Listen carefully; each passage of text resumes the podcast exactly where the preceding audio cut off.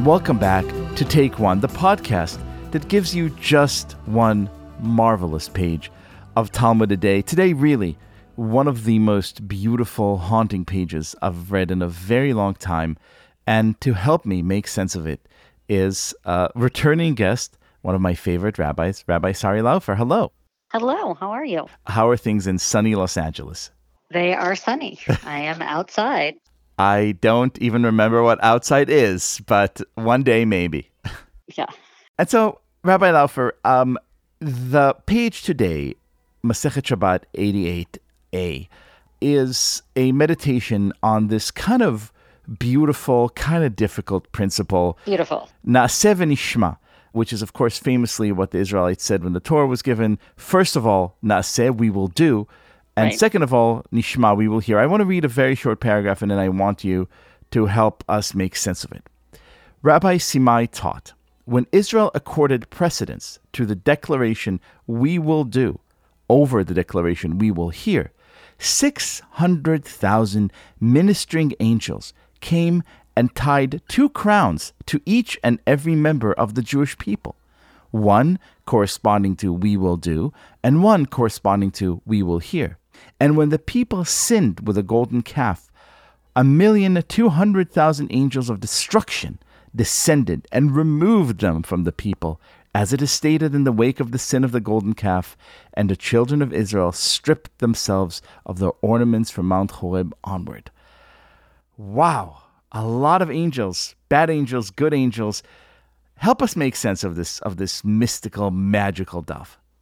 Sure. So first of all, it is. It's a beautiful daf. Um, and I'd forgotten how much I like the Agadah, the, the story. I feel like we've been so mired in the halacha, the very precise legal text that I'd, I'd forgotten how beautiful it is to immerse into this. And I was reading it and reading it, and you know, we're not talking about all of the pieces. There does seem to be this sort of underlying, I think, both wonder and maybe worry of sort of why were we given this text in this tradition, right? So much of it is about like how was Torah given and to whom it was given and why was it given to us. Um, and so I think that's sort of an interesting underlying. I think there's a little, I guess, for our generation, we can say this. You know, Wayne's World esque, like we're not worthy. um, fear that I think underlies a lot of this text. I'm not sure I can handle this.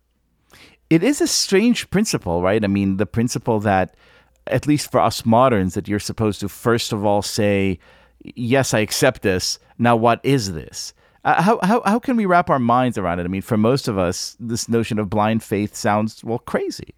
So there's a couple things, and I should say, right, like I come from a tradition, especially in the Reform movement, that long, you know, and and he the Hebrew. I'm not going to teach you the Hebrew. You can teach me the Hebrew, but like Hikdimu is either like took precedence or like literally put first. And I sometimes think of it as put first. I guess it's a little persnickety on, on the language that I don't know that it's giving precedence or more importance to one over the other, but literally I'm going to do this one first and then I'm going to do that one. But I come from, you know, the reform movement sort of flipped that for a very long time of that it's really about nishma it's about understanding it's about personal autonomy and informed choice and so i've struggled with this text i've struggled to teach it over the years um, sort of well what do we do with this and you know one thought i had i was actually just talking to a, a conversion student you know and he asked and i think again similar to that sense of are we worthy am i worthy when am i worthy he asked me you know when will i be ready and I said, you know, there is a certain point that you do have to take the leap. And that sometimes you just have to do the naaseh because if you don't, you never get to nishma, right? If you don't do, you're actually never going to understand. You're going to get so caught up in questions of your own identity and own self worth around it that I think you don't actually get to the bigger pieces. And so I think blind faith feels antithetical to a lot of us, but Judaism has always been a religion of action. And I think it is sort of saying you, you have to do it, you have to do the work. And then the questions come, and then the understanding comes. I mean, just attesting from my own personal experience for a minute, starting to do things without completely understanding them, uh, which is how I started putting on tefillin and how I started keeping kosher. Neither of these things made any sense to me when I decided to sort of take the leap. And yet, as I was doing them, precisely as you said, a, a new meaning uh, and a new relationship blossomed that would not have been visible to me had I not committed first and asked questions later.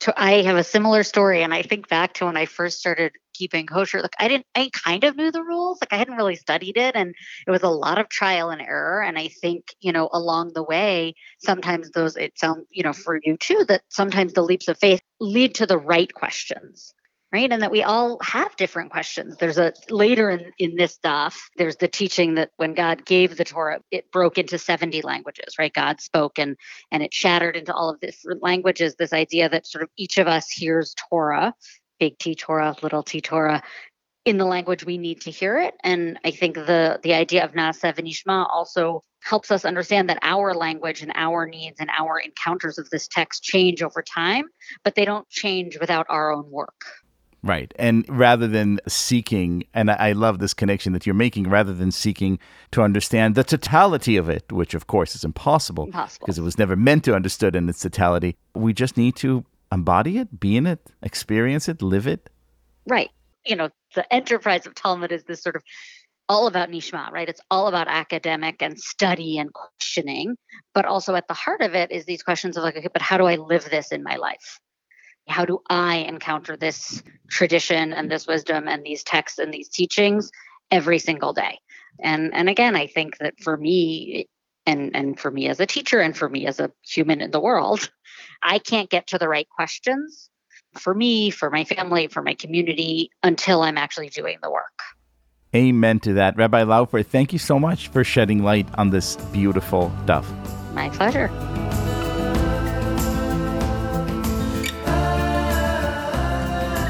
This has been Take One, a production of Tablet Magazine.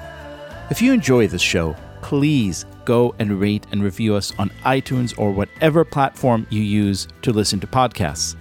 Each week, we'll be releasing new episodes, Monday through Friday, covering the entire weekly portion of Daf Yomi. I'm your host, Liel Leibovitz.